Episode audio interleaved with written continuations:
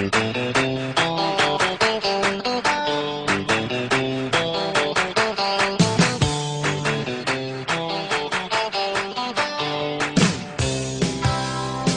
to Monkey Club with Chris and Chris, a look at simian cinema throughout the years. I'm Chris Mattiello.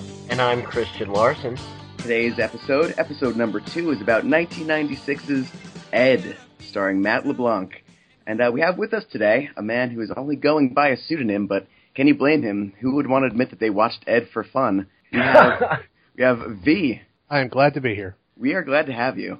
Yeah, it's a big step down from King Kong, but I feel like it's a taste of what's to come because most monkey movies are stupid. And what better way to start start it off than with Ed? Yeah, it really helps that this is the second episode because the main character's nickname is Deuce, and this movie is a giant piece of crap. On that note, as Monkey Cinema evolved, so too did this podcast, and we're adding some segments to the show, starting off with uh, what we like to call the 12 Monkeys. We would like to challenge you to summarize this film in 12 words or less. Um, Uncanny Valley chip movie, aggressively terrible, bad baseball. You did it. Wow, that was like poetry. I just want the whole time I'm watching the movie, I'm thinking, oh my god, this ape, it was raised in the jungles of the Uncanny Valley. It's actually a chimpanzee, but it is a combination of a human in a monkey suit and a mechanical head, from what I've read. I know that Chris has some elaboration on this. I uh, and maybe we can put this a link to this in the show notes. But I found a, a pretty amazing article um, from the Austin Chronicle that interviews a guy named Norman Tempia who does chimp design basically for films. Uh, and this is the movie they're specifically interviewing him about. Now this was this came from 2005. Uh, I don't know why the Austin Chronicle was doing like a 10 year mini retrospective on. on the effects work in Ed, but here we are. He mentions that it was a million dollar suit. They made two of them. Uh, Rick Baker gave the seal of approval, which is is saying something. Uh, Rick Baker, of course, did a lot of the costume design for, I believe, American Werewolf in London, which that transformation scene is a benchmark of puppetry and, and what you can do with practical effects. He talks about the use of chimps in film, and he says people are used to seeing little chimps because the way it works with live chimps, they're performing until they are seven years old and then become teenagers and are hard to work with. Uh, so at the age of seven, which is still a small juvenile chimp, they're put away until they are 14 they become geriatric chimps and become passive again. So people aren't used to seeing big chimps in films, which is interesting. And he says that he wishes that they could have CGI'd this puppet to look a little smaller, and then it would be less, I guess, maybe not so much Uncanny Valley, but less ridiculous looking. Because this monkey does bounce between being a giant and being, I guess, normal chimp size a lot throughout this film. And the thing that blew me away the most was that the person in in the suit uh, was a gymnast named Denise Cheshire. Uh, they chose her because her height was perfect. She was small small boned and had really shallow eye orbit. Huh. The interesting thing here is she also was occasionally an actress and was the first victim in Jaws,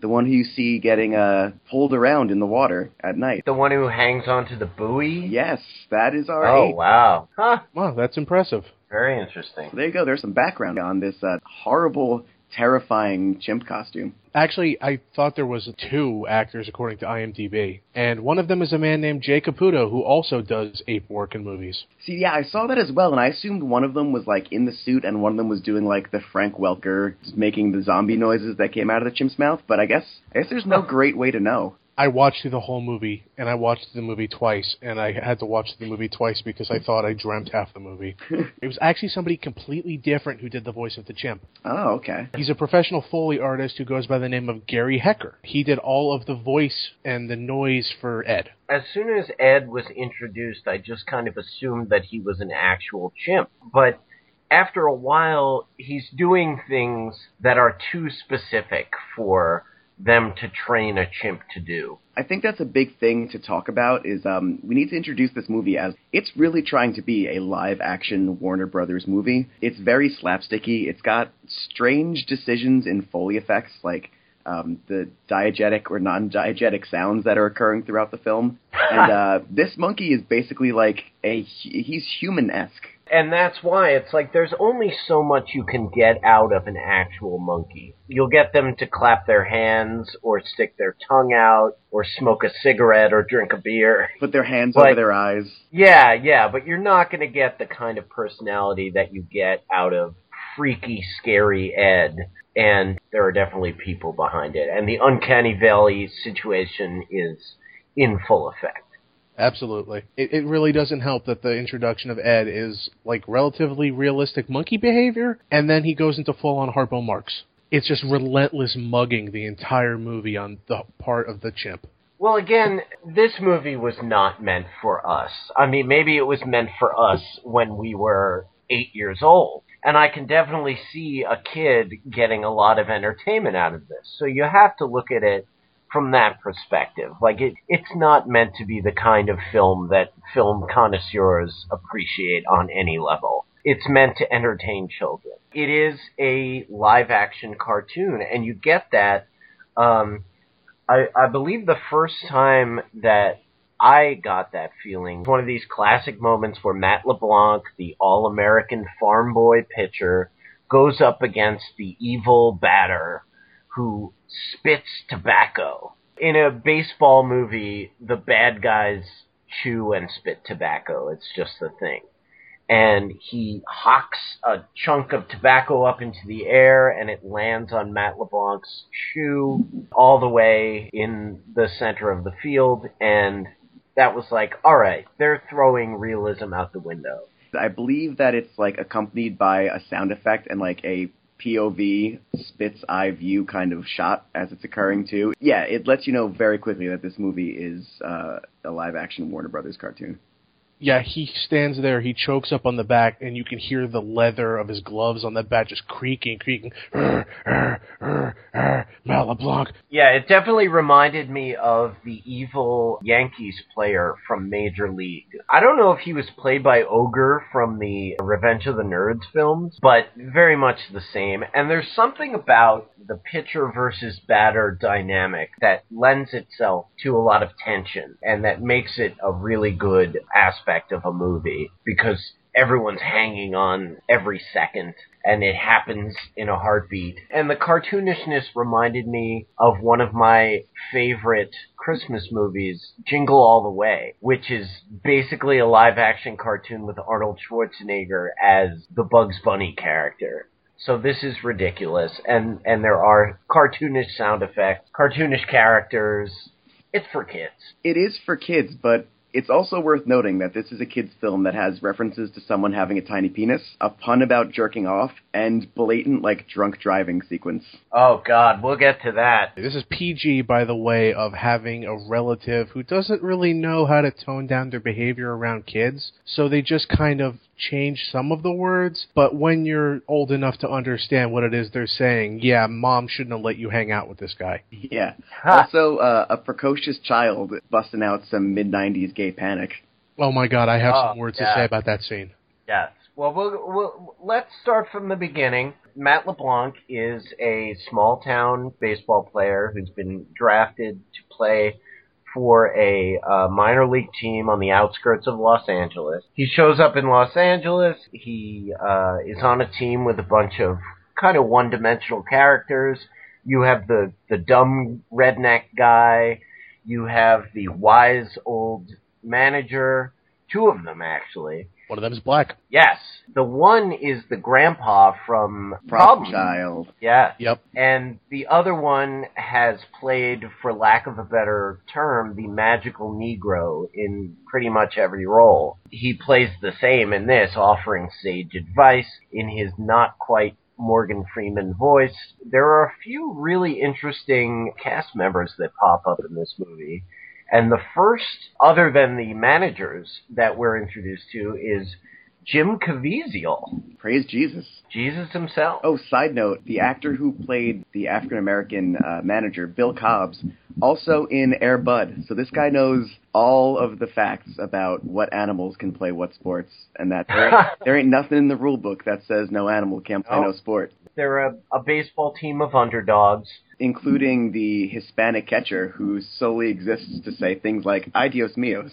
Yeah. If you recognize him, his name is Valente Rodriguez, and he was on George Lopez as the friend Ernie. Huh. A lot of the people in this movie, the the redheaded, the young, I guess, good-looking uh, baseball player, played the brother on Titus, and I believe might have also been Scut Farkus. Yes. Yes. Okay, so there's a lot of that guy in this movie. I don't think of him as handsome. I think he looks like a serial killer. Well, I like think he was he was one with his shirt off the most. I think he probably should have swapped roles with with Jim Caviezel, but that guy was walking around with his shirt off and a low towel more than anyone else in this movie. Yeah, pretty Um, much. the owner's son is a comically evil business type weaselly guy with a uh, hairpiece. They call him the Rug, I believe. This was the only time I felt uh, the movie paid off a joke for me because the first time you see him, he comes into the office, and I'm just like, holy shit, this actor's got the worst fucking toupee I've ever seen in my life. But actually, it, in the next scene, you do find out that that is is the joke, and they're going to run with that throughout the entire movie. So this is the one time like a punchline kind of came through for me. I don't know who the actor is. I know I've seen him before, but I kept thinking of Alan Cumming. I kept thinking that Alan Cumming should be playing this guy. But obviously, even in 1996, he was probably too good for this. Can I just say something about the cinematography real fast from the get go? I am pretty sure they filmed a lot of the characters separately. Oh yeah, Because the movie is borderline allergic to having two characters in the same scene talking to each other. It happens, but there's this whole scene between the manager and between the wise coach. And first of all, the wise coach takes heavy, heavy pauses between every single one of his sentences. But it keeps cutting back in between the two of them, and you don't hear one of them talking from off screen. It's just he says something, he says something, he says something, he says something. Cut, cut, cut, cut. That is interesting. I would not be surprised if there was a lot of people that they could only get for a few days. The scene at the end where they have Tommy Lasorda, Dodger's great. Tommy Lasorda is is Oh, filming around. God. I mean, granted, by the mid '90s he was doing like Slim Fast commercials, uh, and the scene where he is there for you know all five seconds with uh, the owner of the team, who is also very much a that guy. And it was killing me that I couldn't place him. Yeah, both of them are clearly not on the same set as anybody else in this movie. The Weasley son of the owner, his name is Budrick J. Halston. Such a great comedically evil bad guy name. And his plan to make the team make money somehow or like make more money is to introduce a monkey mascot and in comes Ed. But he's not just any monkey. He's Mickey Mantle's monkey. You know, I didn't quite understand that part of the story, but maybe you can clarify that. It's I- Mickey Mantle's monkey. It's like I want to be a great pop star. Okay, buy me bubbles. I did some research into this, and uh, Mickey Mantle uh, never never owned a monkey. There's no record of that at Oh. all. Yeah, that's just a very weird thing that they threw in there. But this movie's baseball knowledge is not fantastic. I took umbrage. There's a conversation between Matt LeBlanc and Jim Caviezel, and Jim Caviezel says, "Think about Carlton Fisk. He was a nobody in Boston, but then went somewhere else and became a Hall of Famer." That is like patently untrue. Carlton Fisk had one of the most famous Red Sox moments in history uh, when he hit that home run in '75. He was like a Gold Glove winner. That would be like saying like oh, Derek Jeter. He was a nobody for the first ten years of his career, but then then he really turned it on. Like no, you're you're so unbelievably wrong. They, and they still put that line in the movie. It's incredible. They didn't give a shit about anything in regards to their baseball knowledge. Yeah, I feel like the writers of this movie had the same level of knowledge of baseball as the writers of House of Cards have about government. They know just enough to get by, and the rest is just craziness. I did think for a while that there was maybe someone on the staff who knew something about baseball or read an article and that made them write this movie. I mean, that's completely not true because you know this just came from a producer who was like, "I want a monkey movie. Make him uh play in the baseball." That Air Bud, that was huge. Um, but there's a story in the early century like baseball was weird and scummy and carny, but I mean, really, what wasn't in like 1930 and 1940? There was one minor league manager who hired a, a little person and gave him the number of, I believe it was one quarter, and I believe he batted just once. He's like the only person with this record. He batted once and got a four pitch walk uh, because no one could hit his strike zone. This movie cribs that entirely. So, unless it was an accident, someone did have some knowledge of baseball writing this movie. Absolutely, because I'm looking at the name of the writer right now. He goes by the name of David M. Evans. And would you believe he wrote The Sandlot? Ah, Wow. there's a definite love of the game. There's there are many times during the movie where just like in any classic baseball movie, there's this romanticizing about like the game and the show and like you know it how it's a fundamentally American thing. You can tell that the the movie, as unrealistic as it is, is very reverent about its love of baseball. Although, like we were saying, the facts don't always uh, line up. For example, whenever Matt LeBlanc's character Coop, I believe his last name is Cooper, and they call him Coop. He is a man Right. of many names. He goes by Jack, Deuce, Coop, and Cooper.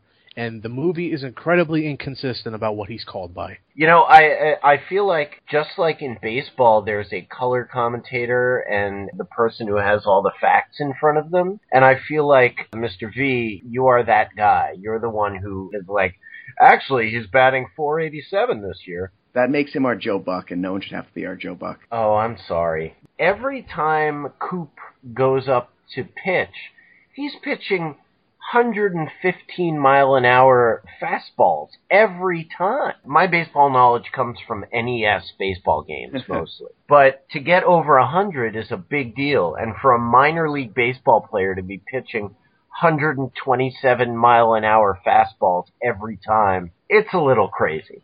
But again, it's a cartoon. If we want to talk about like the realistic, like what Coop, Deuce Cooper would be in in the in a real world, he's someone who's apparently pretty terrible at baseball. Like he can throw real hard, but the movie takes great pains to show he's kind of trash when playing in an actual game. He's got a really strong fastball, a curveball that's complete garbage, and no other pitches. So in the real world, he would probably be like a, a closing pitcher maybe like a middle relief pitcher uh, or a setup guy, but like this movie just has him pitching nine innings with a 130 mile an hour fastball or whatever, which is really hilarious, actually. uh, a movie like this has to have it has to have a romance angle. So Matt LeBlanc has to, of course, live with Ed, and they live next door to a pretty single mom with a precocious daughter who, of course, gets along swimmingly with Ed. And that's where you see who is the actress? Do you guys know anything about? And and V, I'm kind of looking at you on this one. Her name is Jayne Brook. She goes by the name of Lydia in the movie. Uh, she is mostly a television actress. She has in Brothers and Sisters. She had a role on the Rizzoli and Isles, a show called Private Practice, Boston Legal. As far as I can tell, and this is just me skimming IMDb real quick, this is her only role as a leading lady. Hmm. like a leading female romantic interest, which I think she was horribly miscast for this movie because I'm pretty sure Jim Caviezel is the romantic interest for most of this film. Uh, Just the way Yeah. Jim Caviezel consoles him and talks to him and is all buddy buddy chummy in the locker room with him. I know it's a mid '90s movie, but it legitimately felt like Jim Caviezel could have been the love interest. and Jim Caviezel gets cut from the team halfway through the film, which I was surprised at. I know he's he wasn't a big name back then, but the fact that he leaves after really bonding with Matt LeBlanc and having some scenes with him that definitely do have I don't want to say homoerotic overtones, but they were setting up that friendship and it was very intense when they would have conversations and he's just gone halfway through the movie. Yeah, it's weird. I mean, at the very least, they're like brothers in the dugout. And if But- you noticed, um, I believe V, you brought up the fact that no nobody was filmed together. Uh, Jim Caviezel has zero scenes on the field. I believe he never shows up on the field. He's never shown playing baseball. So all of his scenes were just like, come in, shoot in the locker room, get the fuck out of here. the other members of the team, you know, obviously they're about as one dimensional as Ed Harris's crew from The Rock. Like they each have their own sort of thing, but none of them are developed at all. They even introduce a character about halfway through who's the bad guy. He's like this slick, kind of Guido looking guy. It's a really worthless thing that goes nowhere. He's like a, an opposing pitcher, and we never see him pitch. This keeps talking about going to the show a lot, which is real obnoxious. Yeah, Barnett. His name is Barnett. he's set up to be sort of the shooter McGavin of this movie, but again, it doesn't really go anywhere. Yeah, his whole character arc is I want to pitch, let me pitch. Crap, I can't pitch. Damn it, I'll just stand around pick my nose. Not a lot of thought went into the secondary characters in this movie. There's one thing I wanted to bring up that I didn't really get. I only saw it once. I wish I had seen it twice. No, you don't. Uh, there's a, a bit towards the beginning of the film where the managers are in the office, and I think they're with Badrick J. Halston, and they flip a coin, and the coin rests on its edge. Oh my god. Let me tell And you, the- viewers at home, about the most hackneyed frickin' metaphor I've ever seen put to film. Please do. Okay, uh, it's just the two managers and they're flipping coins, and it's like the tradition. Oh, who do you think is going to make it to the show? Who's going to get cut? Who's going to do this? Who's going to do that? And they flip the coin for the other pitcher, and oh, it's heads. Oh, okay, he's going to be good. But they flip the coin for Matt LeBlanc, and of course, it does this whole song and dance CGI number. It rolls on the table, it rolls on the lamp, and it lands on its side, and they're just like, hmm, this must be a sign. And they put a cup over it, and they're like, we'll see what happens. We'll see what side comes up for him. Throughout the whole movie, it just occasionally cuts back to like something rattling the desk, but the whole time, the coin's on its side. I guess I missed that, but that's obviously a very big part of it. So Ed and Matt LeBlanc, the Deuce Coop, whatever Deuce Coop, Little Deuce Coop. Wow. So they have a montage of them getting used to each other, living together. And at first, obviously, they don't get along. The monkey's out of control. He stays up all night watching King Kong, which was an interesting throwback to our last episode. And he's he gets visibly upset when King Kong is killed at the end Yep. he wakes up Matt LeBlanc, and Matt LeBlanc comes out, and the TV station is going off the air for the night, which is a definite relic of the past. I don't even know if that was a thing in 1996, but they play the national anthem, and the two of them stand there and watch the national anthem, and Ed squeaks along to the national anthem, and it's like a big bonding moment for them. Oh, God. Yeah. You know, movies that are terrible, uh, and I've said this on Cage Club before, like, so many movies that are dog shit love to reference movies that are way out of the ballpark. And man, don't remind me of King Kong. Like, I, all like, I just, why am I not watching King Kong right now? Why am I watching Ed? Is all I could think. I mean, even when they show, because they need to be really 90s stuff referential and shitty, the episode of Friends on the TV where Rachel's playing with Joey's pet monkey, I was just like, man, why am I not watching the only other thing that, like, Matt LeBlanc ever mattered in? I thought that was a pretty clever thing, is that they showed one of the Marcel scenes from Friends. One of the few actually clever things, because, you know, as we've said, this movie's aggressively dumb because it's playing to children. But that was a clever moment, I thought. They have a wacky montage where Ed stuffs his mouth with artichokes, and Matt LeBlanc is like, oh, that's adorable. It's horrendous, this whole It- thing. It is a disservice to the word montage. It's Yeah. not even a montage, it's a parade of terror and torment.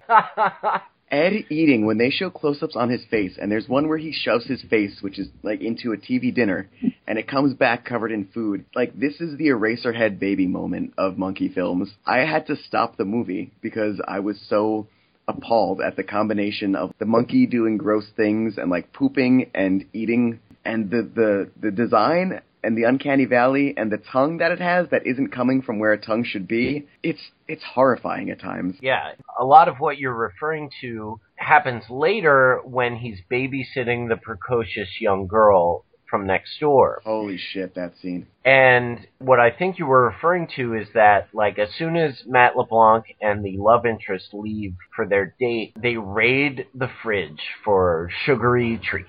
And Ed is eating out of a gallon container of ice cream. Strawberry ice And- cream. yes. And he pulls the container off his face, and his face is covered in strawberry oh. ice cream. Cool. Ed is horrifying enough as he is, but for his face to be covered in like this bloody goo, just yeah, it's the Eraserhead baby. It really is. And then the girl makes him laugh, and he shoots all of the ice cream out of his nose. And also, there is a uh, a scene during that montage, and again, it's generous to call it a montage when it's really just a stream of horrific images. Yep. He farts, and there's a squish sound as if he shat his pants.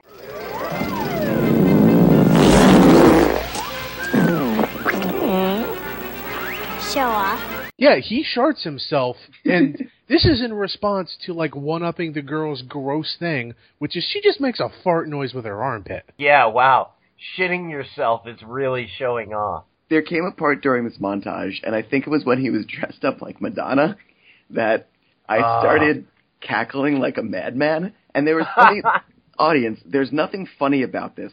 It's like the end of a Lovecraft novel or a short story when the narrator just loses his mind and completely breaks. Like I feel like that's what happened. Like I failed my sanity check, and I just I lost it. I, this scene broke me. Well, it was the mid '90s. It was Madonna's Vogue period was very much a pop culture thing, so that makes sense in a way, but it's also horrifying. Seeing Ed in a in a series of drag outfits is horrifying. Like we said before, Ed is horrifying enough on his own.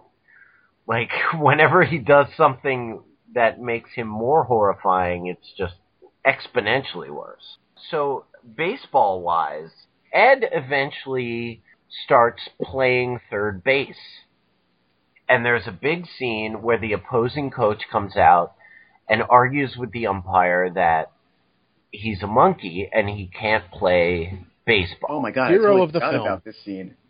That man is the hero of the film. But he's also a racist. I think the umpire who's black says something like, "Well, anybody can play this game," and the the opposing coach is like, "Well, not those people," or something like that. And he's like, "What do you mean by those people?" But it is the stereotypical, and I, I I'm I'm pretty sure that somebody even says there's nothing in the rule book that says a monkey can't play baseball. Oh yeah, every one Yeah, of these like- has to have it. We might as well not put an anteater on the field like an armadillo, but I guess a monkey could. well, he's very good at baseball, probably because he's not an actual monkey. And then the ump gives like this big speech to the crowd. It's all about like anybody can play this game, whether they're you know black or white, regardless of race, creed, religion. As patriotic ass baseball music swells in the background. The umpire is shot at this low angle that is used over and over and over again uh, throughout the movie. Like that's this director's favorite shot is that low angle shot. This director Bill Couturié has done literally no motion pictures other than this. Everything else he has directed is a documentary. How do you sign up for this? I mean, I don't know how directors get their movies, but I, I feel like if you want to direct a movie, you have to see something in development or a script floating around and be like, you know what? I want to do this. And for someone who is not typically a director of narrative films to be like, this speaks to me. I have no idea what was going through that man's mind. Maybe he had a kid and he just wanted to make a movie for his kid. I think the only documentary maker who could make a good film about a monkey that plays baseball would be Werner Herzog, and I would Oh, watch yeah. the hell out of Werner Herzog's Ed. Absolutely. Werner Herzog's Ed. I feel like that should be a parody Twitter account. So Ed in his first play gets an unassisted triple play because of course he does. There's no rules that say a monkey can't play baseball or a dog can't play basketball or a Canadian can't run for president because nothing matters. This movie is existential dread just forever. Yep. I mean, And- there are rules of physics saying that a monkey can't backflip from dead stop to catch a ball, but you know, Yeah. Every time you catch a ball, you have to do it mid backflip. Like, come on. You don't have to do that. He throws a literal fireball through a man's glove at one point. the glove Yeah. of my favorite baseball player, who is the favorite of the one note players, the dude who was just high off his ass. oh, that guy has huffed some spray paint. Absolutely. Another very Warner Brothers cartoony moment. Like, he throws the ball and the glove bursts into flames. That guy's career consists of low budget films that can't afford French Stewart. He's actually married to, uh, hold on, Is this going to be like one of Oh. those Christina Hendricks is married to the Schnozberries guys thing? sort of. Wait, really? Yeah. Huh. The actor for Zonk is named Kurt Kaplan, and he's married to the actress Lauren Tom. Uh, she was in the Joy Luck Club, Okay. okay. and she was also Uh, Ross's girlfriend on Friends. Oh, wow. Degrees of separation Oh, wow. get smaller. Gets even I mean- smaller when you realize that uh, Chandler was originally up for the role instead of Joey. Yes. Yeah. Yes. I feel like we should have uh, a name from Monkey Connections, like Cage Club has Cage Nections. Monkey Nections doesn't have the same ring to it. Uh, we'll but, we'll uh, work on it. We'll work on it, but definitely a lot of interesting connections. Missing Um, links. Missing links is really good. Shit, why? You know what? You're just gonna be the new co-host. I'm out. You're so uh, much better. Oh, Speaking of missed connections on Craigslist, yeah, the daughter is the one who sets them up on this date, and uh, the daughter does it by asking, just straight up being like, "Hey, Joey from Friends, are you gay?" yeah. Oh my God, that blew me away. I have problems with this scene. I have many problems with this scene. I could not believe I watched this scene. I gotta say, I hate movies, and this happens in a lot of movies where young children are trying to get their parents laid. It's It always only- gross. Yeah, it only really works in the Parent Trap, and it's weird when you write a child like this because I, my mom watches Hallmark original movies and I love her to death. But sometimes it's like the child is like, "Oh, mom, how is it dating this hunky carpenter?" And it's like, "No, kid, you'd never ask this." Yeah, I don't want to know. I don't want to know anything about my parents' love or sex life. And like, she always gets excited when she sees them kissing, and it's like, no, as a kid you would find that gross. She says he has a nice butt to her mom. Yeah. Gross. I feel like there's an ulterior motive with the girl, which is basically like, "Oh, he's a baseball player. We can get tons of money." And now he has a monkey friend, which is awesome because I'm a child and I like monkeys. But in reality, I think it's just that sometimes Hollywood writers don't know how to write children. I Yeah, like that this that- kid's a little Machiavelli even more, though. Like, that's way better. That this kid's just manipulating everything from behind the scenes. So Matt LeBlanc and the the waitress single mom are getting together. They have a wonderful scene at a at a county fair. Speaking of Hallmark original movies, I feel like that's where every couple falls in love is at the fair. They have a scene which pretty much sums up the whole movie where they're trying to force their romance by dancing in the lights of a truck outside of a carnival, and that's basically this movie in a nutshell. The one scene that we haven't talked about yet is the scene after cut day. They make a big deal over the fact that like some of you are going to get cut today and the benevolent manager is like I don't want to cut any of you if I had my way you'd all stay and only one person gets cut and it's Jim Caviezel and afterwards they go to a bar and they all get completely wasted I am And- completely unsure if Ed drinks during this part, but go on. Yeah, I don't know if Ed drinks. I think he might have a drink. But this scene is is more about the players, and it establishes what's his face, the asshole, uh, Barnett. Driscoll. Barnett. Driscoll was the asshole from King Kong. uh, Yes. but yeah, Barnett is like, well, he, you know, he got cut and his life is gonna suck now. Basically, they all drink and Matt LeBlanc staggers out to his truck and Ed is the designated driver and we are treated, and I put the word treated in quotation marks, to a scene with hilarious rear projection where Ed drives them home. And I feel like Matt LeBlanc at his drunkest could have made it home safer than Ed does. Because he's just speeding all over town, almost killing people. He is ripping parts off of the car as he drives, and shockingly, the entire scene is set to the beginning of Meatloaf's Everything Louder Than Everything Else. Yeah, there's a couple songs that they licensed in this movie that I was surprised they could afford. Like this movie, this movie got Matt LeBlanc in 1996, not in like 2006, because that's when it seems like he should be doing this caliber of movies. But like this movie clearly had a budget. The, monkey costume cost a million bucks. I feel like this was the height of Friends, and it was the time when cast members of Friends were dipping their toe into the world of film. And this was Matt LeBlanc's chance. It didn't work out because the movie was a commercial failure. It was panned by critics. Our next film is a baseball comedy called Ed, and it's just plain awful. I don't know how you can so thoroughly screw up a kid's film about baseball and a monkey. Rather than make them a winning team, the movie Ed goes for the loser formula and also provides truly stupid situations with the ape and the hunk as roommates. Now, who's going to laugh at this scene? Kids or adults? Bad monkey, bad! Get out of there!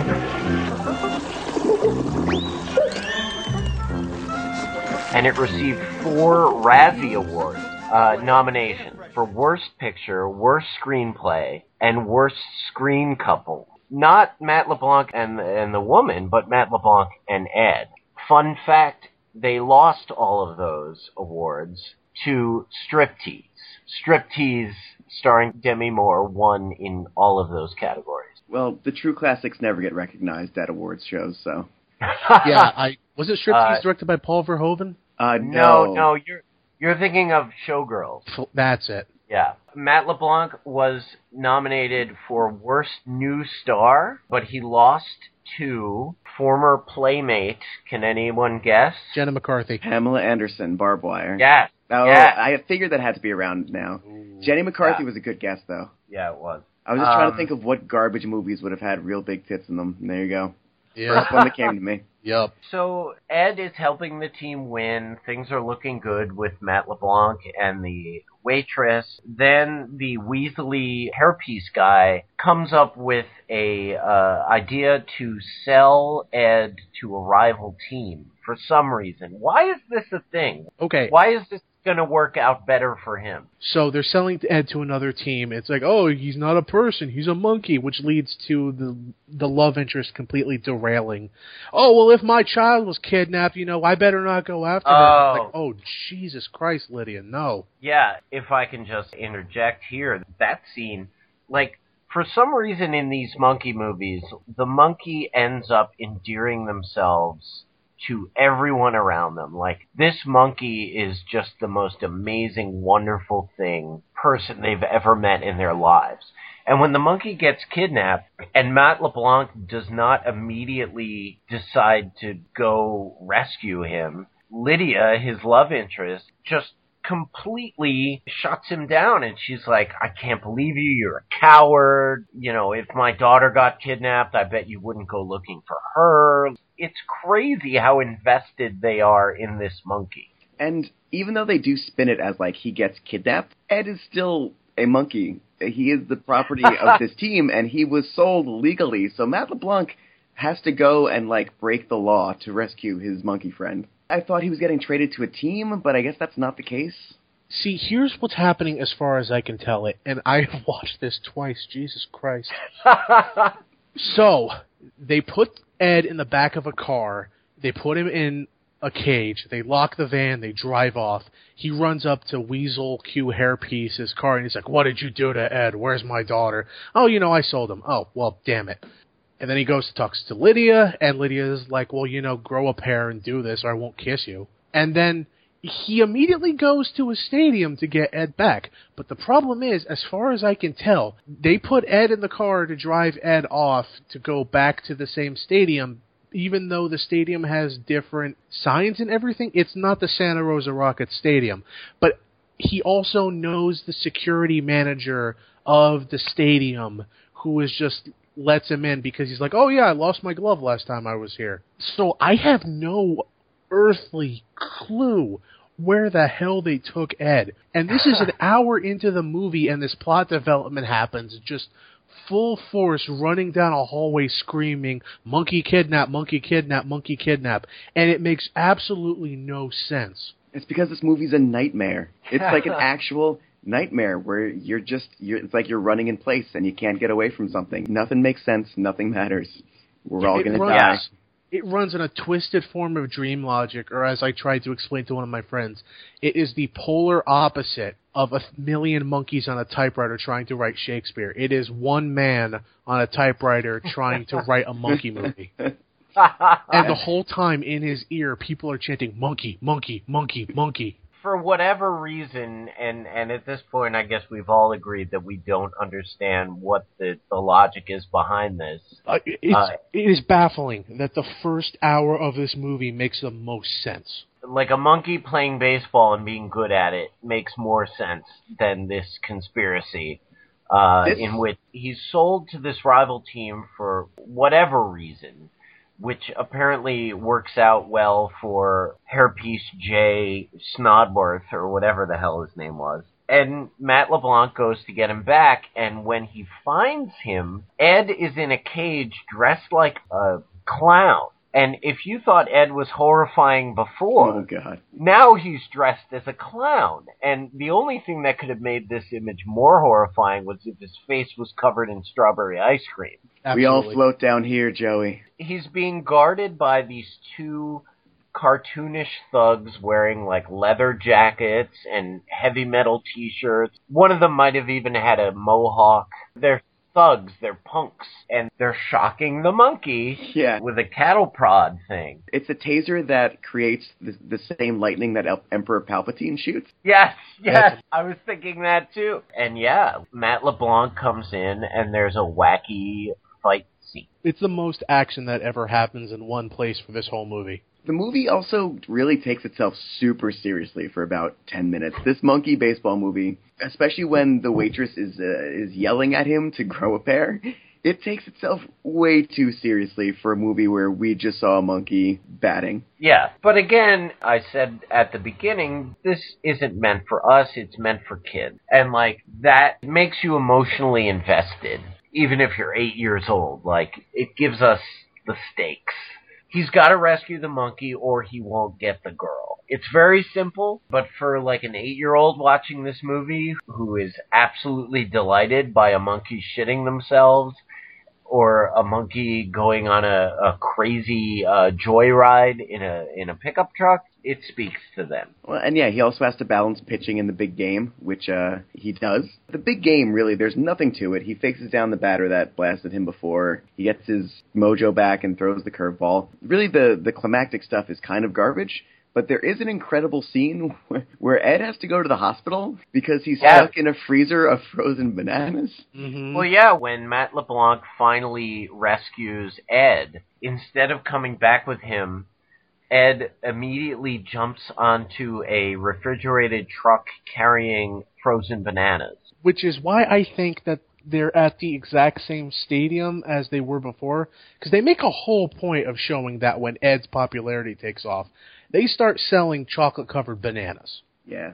So I, that's why I think they're at the same place. But This is actually a prequel to Arrested Development. This is where the Bluth Fortune got started. And Matt LeBlanc chases down the frozen banana truck in a pretty decent car chase scene. it's decent in the sense that there's two cars and they're going fast. Yeah. But like, there's that one scene where he tries to pull alongside the banana truck, and there's an 18 wheeler coming straight at him, and his car goes between them, and, and it's like a trains, planes, and automobiles reference. I mean, I don't know if it was a reference. Or uh, in Indiana Jones and the Last Crusade, when they're like, "You said go between them," I said don't go between them. But anyway.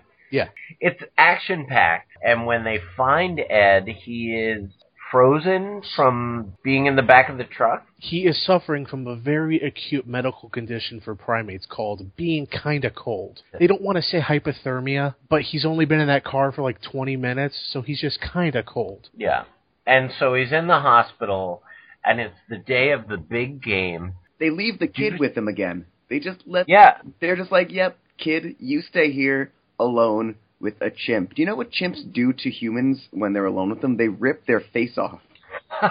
See, I think at that point, being alone with the kid would have been less a concern over how the Ed like tagged people in the game. He was very violent when he was a ball player. He did Yes, pants was. a man on second base. That's true. There was there was pants pulling down. Deuce Coop is there with him in the hospital. He will not leave Ed's side even though it's the day of the big game, but eventually Lydia convinces him to go and pitch in the big game while Ed is in the hospital. The little girl is there and somebody has to refresh my memory because how does the little girl convince him to wake up? She prays. She does. She says, "You know, I don't do this much, but come the hell on, God! It's a monkey playing baseball." And she puts his mitt on his chest, and he slowly grabs the mitt as he hears the live commentary on the TV of, "Oh, well, it looks like Deuce Cooper is having trouble pitching because he's been pitching 100 mile fastballs for eight straight innings." And this is a good point to bring up the man who plays the sportscaster for the Santa Rosa Rockets had a very memorable role in a beloved sitcom from recent days. He was Jerry on Parks and Recreation. Yep. Really? Yeah, and that was the one thing about Parks and Recreation that I never could really get behind was the fact that they like constantly abused and hated this guy who was just the most by all accounts on the show the most wonderful guy, like very friendly, very easygoing, had a wonderful family, but they all hated him for no reason. Yeah, it was very atonal with the rest of the show. I felt like that was a leftover from uh, like when it was still trying to be The Office with a woman. Well, look, now you know what he did. Yeah. It's true. He He was was, in in Ed. No wonder they hated him.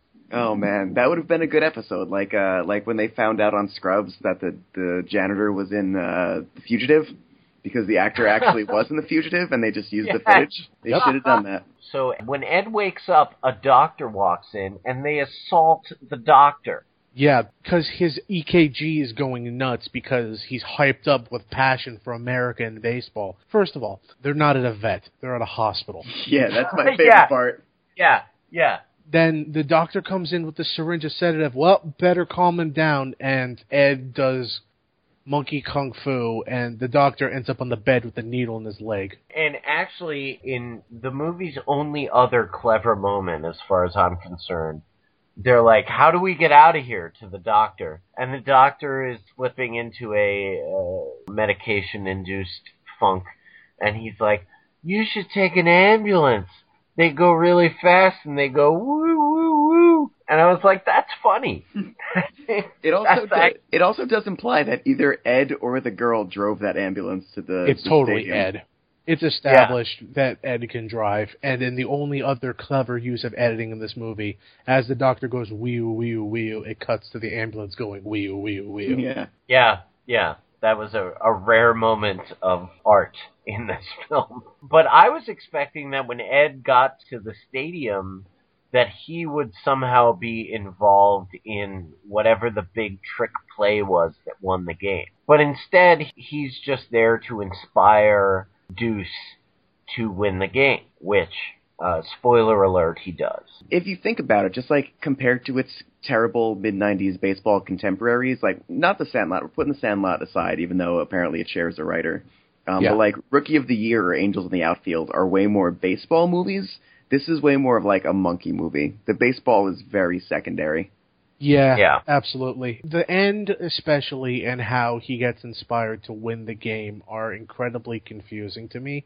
And it really just kind of bolsters my theory that this was cobbled out of three or four different scripts and they did not know what plot they wanted. It's the kiss from Lydia at the end that's really the kiss for luck. Ed is just there. it is weird how little the monkey has to do with the climactic moment. This movie can't decide whether it wants to be a traditional baseball movie or a monkey movie. And I feel like the writer of it, who wrote The Sandlot, wanted to write a baseball movie. And the studio was probably like, it needs to be a monkey movie. This is 1996. The studio And just he- took an intern, had the intern stand behind him and chant monkey as he wrote. exactly. There's a whole like uh, Barton Fink esque background story to this, where they're like, there's an executive who's like, we need a monkey movie, and he's like, but I'm an artist, I write baseball movies, and he goes through this whole existential breakdown because of it. John Goodman still plays his part. Of course. so yeah, um, Coop wins the day. He gets the girl. We can't go any further without talking about Tommy Lasorda, who was kind of every now and then you get a baseball celebrity who breaks through into the mainstream. Joe Torre had sort of a national presence in the early 2000s. There are certain baseball players or managers who make it into the national consciousness, and Tommy Lasorda was definitely that for the mid 90s. He was the manager of the Los Angeles Dodgers, and he was doing like Weight Watchers commercials. I thought it was Slim Fast. That was Yeah. my memory. the the evil guy, the Bodrick J scumbag or whatever his name was. His dad is the owner of the team, and his dad is played by a guy. The thing I remember him the most as one of my favorite movies of all time is Grosse Pointe Blank, and he's the father of John Cusack's ex girlfriend. Mitchell Ryan. Yes. Bad guy in the weapon, Wait, he was actually the bad guy in Lethal Weapon. I just remembered him being a bad guy Yeah. from like a like I, I always assumed it was like a John Claude Van Damme action movie, just like he's just an action movie bad guy. But it was actually Lethal Weapon one. He was the bad guy in. He's very good at playing the rich old white guy. And him and Tommy Lasorda are sitting in the audience, and Tommy Lasorda says, It ain't over till it's over, when it looks like Deuce might lose the game, or, or like, you know, he's down a pitch or whatever. And that's, Yogi Berra. Yeah. that's a Yogi Berra quote. Yep. Aha, it is a baseball reference. I, I would have much preferred that Yogi Berra was the cameo in this, but it was the 90s. And so they win the big game. Deuce is signed to the Dodgers, and it ends with them driving to LA, and the trailer that they're pulling has a swing set on it, and Ed is swinging in the swing set. And the swing set shows up earlier when Ed is watching Deuce pitch, and I was completely unaware that they owned the swing set. I'm pretty sure that swing set was just property of the condo complex that you lived in. Like you can't just tear it out of the ground and bring it with you to LA. Well, add it to the list of charges that dude is getting arrested for tomorrow. Eh, it could be worse. He hasn't done steroids yet. So that was Ed. So Chris, you have uh, another segment. Ah, you'd yeah, like- yes. Uh, this segment uh, that we're we're trying out for the first time because I think this is a movie that uh, we, we kind of were hinting at the idea. Currently called Monkey Business. V. Pretend that we are cigar chomping fat cat producers. Pitch us the sequel to Ed. Okay. So they're in Los Angeles. There's tensions going on in Los Angeles. It's the 90s. Stuff's going down. Things are getting serious. There is a whole debate between, you know, h- how are people going to live in LA? It's getting hot in LA. But they decide that they're going to put Ed on the major league team as the Dodgers. And he's going to be there and he's going to play third base too. But Ed gets involved in some activist shenanigans. He gets involved because somebody gives him a banana or something, and it's like, oh, look at all these, look at all these wacky people. Ed is now trying to run for the Green Party. Haha, politics, satire, all that. We're taking the piss out of L.A. So you're saying that the sequel to Ed would be a political satire? Absolutely. Wow. I'd pay to watch that. I'd pay a lot more than the three dollars I paid to rent Ed on YouTube. I did not pay. I Yeah. completely admit to finding a place I could watch it for free. Yeah, when Oh. I did too. When you said you rented it, I felt so bad. Yeah, this was Uh, too well- expensive for free. Christian, what's your sequel for Ed two? they go to the Dodgers. It's sort of a, a major league esque plot, but it's gotta be that Ed and Deuce, their egos get the better of them. Because as they become bigger stars, they get seduced by the showbiz lifestyle of being a high profile athlete. Maybe one of them gets into drugs. Uh, I'm thinking Ed. Like Ed starts doing cocaine. It gets very dark. Ed starts running with the bad boys, and Matt LeBlanc's character, as like a Oregon farm boy, doesn't approve of it, and it causes a rift. But then there's a a montage where he gets Ed help. He goes to rehab. The two of them, you know, maybe he's like wheeling Ed around the grounds of a mental hospital with a blanket over him. Ed and Kate Moss are like doing coke, and someone gets a picture, and Matt LeBlanc is like, "Oh God, I did this. Like I brought him into this world." And eventually, he gets him clean, and they win the big game. Nice. Yeah, I could see that happening. I, I would say yours is a lot more plausible than mine. I just wanted to keep in tone with this being absolutely tone deaf and dichotomous. I feel like my sequel was directed by uh like the guy who did Go or even like Quentin Tarantino, like somebody who wanted to do something dark and something very 90s Yeah, because I feel like in the 90s there was a lot of that sort of like frenetic drug-addled filmmaking The- and that's what I want to see. yeah, the New Jack City of monkey playing sports movies. I think Ed two is a perfect uh, Troy Duffy vehicle. Troy Oh, Duffy, what Boondock what, Saints. what- oh god. I'm a hundred percent behind that. But you know, if Troy Duffy did Ed Two, it would just those posters would be on every college student's walls in the late nineties. If only, if only we lived in a world like that. So one more game before we uh, we take off. This one is called Apes versus Man, where we take a look at the movie for tonight and we keep a running score of who had the best performance, a monkey or a man. Hands down, I gotta say, man, I liked Zonk, the stoner, weirdo, whacked out guy a lot. I also have to say man in general because there was a giant production problem with the film that involved the prosthetics for Ed's face. And I'm not sure if you were aware of this, but it puts a lot of the movie in perspective. I'll discuss it later. Let's uh, let's continue with the game right now. But I would have to say, uh, Ape, Ed, even though it was horrifying, and even though it was like creepy in the uncanny valley way, as far as monkey movies are concerned, he was well articulated. You could tell the emotions he was trying to project. And Matt LeBlanc, if I were to put Ed versus Matt LeBlanc, I would have to say, sadly, that Ed had more range than Matt LeBlanc. Matt LeBlanc was just like a, a dumb kid from the sticks, eh, which is something that Matt LeBlanc plays very well. But I was surprised at how much Ed was able to to uh, to emote exactly, and a lot of that had to do with the fact that he was a creepy person in a suit and not an actual monkey. okay, I'll give you that compared to Matt LeBlanc. Has time proven that Matt LeBlanc was the worst friend? I mean, it, it as far as career goes, because he's in a Showtime series that's pretty popular. The other friends, Jennifer Aniston has been in a few like B-level romantic comedies. Yeah, Uh, she was directly responsible for that being real popular back in the mid 2000s. Matthew Perry did Studio 60, and that pretty much ended him. Ross, Matt Swimmer, uh, David Schwimmer. David Schwimmer is on the new uh, the O.J. Simpson American Crime Story. Yeah, I would have thought he would have had the worst career, but man, he's killing it on that show. All I know what he's done is the giraffe in Madagascar. Anyway, I'm going to break the tie. I'm going to side with my co-host. I think the uh, the ape design was uh, horrifying in ways that, for me, pushed this movie from just the worst thing I've ever seen to something that I would recommend people like have to see to believe.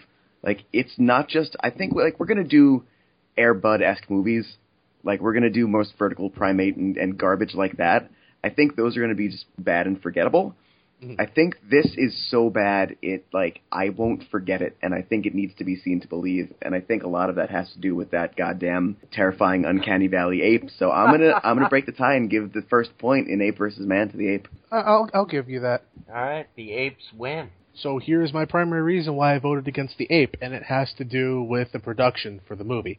Now you may have noticed that Ed never shuts the hell up. Yeah. Okay. He's chirping and meeping. And there is 100% a reason why he never shuts the hell up. However, they designed the facial mechanics for Ed, they were apparently ungodly loud and noisy. Every scene somebody is in the movie with Ed, they just shot the scene and everybody's dialogue had to be dubbed in in post. And Yeah, because the, the mechanical head was too loud. Yep, and that's why he cheeps and he murmurs and he makes noises the whole movie, and they just overlay all of those god awful noises to cover the mechanical sounds. That makes sense why the stuff with the kid is all like this montage with uh what yakety yak over it and uh God, that scene's a nightmare. And really, it's just it's just Matt LeBlanc who really has any like spoken scenes with him for the most part. So yeah, that makes sense. Again, if we're talking about songs, there's been this really great trend online, kind of a meme thing, where they take the endings of iconic films and they insert Dire Straits' Walk of Life. If you haven't looked it up, you really should. They take just iconic mo- uh, movie endings and they insert The Walk of Life by Dire Straits. I've been watching a lot of those videos recently and that's the song that plays during the amusement park montage of Matt LeBlanc and his love interest. Yep. It's a song that like evokes these feelings of summertime baseball, you know, and it's a good music choice. I think the music choices going back to the Meatloaf song while Ed is going on his driving rampage, there's some pretty good music choices. Except for the ending, which is set to a Ramones song. Yeah, that I couldn't place it, too. but it was a It was a Ramones song. cut. Oh, Yeah. I don't know. I, I would have to look at the credits again, and don't make me look at the credits Yeah, no, that it was a it was a very deep Ramones cut. None of us ever have to look at this again. I don't know, man. I think I want to inflict this on other people. Well, you know what? If I ever have a kid, I bet that they'd really enjoy it. I bet a six year old kid sitting down and watching this movie would really enjoy it, and I would not hold it against them. I would have been six when this movie came out. I probably would have been dumb enough to enjoy it. My dad would, or my mom, they would never let me live down taking them to Ed, but I would have enjoyed it as a child. It's successful on that level, and like I said before, it's not meant for us. Does anybody have any final thoughts on Ed? Uh, I I cannot, in good conscience, recommend people watch this movie unless it's to watch a bad movie or to show it to your kid? or to show it to your kid. I would not be in the same room as my child to watch this. I would hope that if I had a kid, he would be too smart to uh, appreciate this movie. yeah, me too. Chris, any final thoughts? God no. All right. Well, uh, thank you for joining us for episode two. Thank you to Mr. V for joining us. You can check out our family of podcasts on the Cage Club Podcast Network at www.cageclub.me. I'm Christian Larson. I'm Chris Mattiello. I'm Hostile V, and it has been a pleasure guesting with you for as long as this movie, but much more entertainingly. Loved having you. And uh, we'll see you next time on The Monkey Club.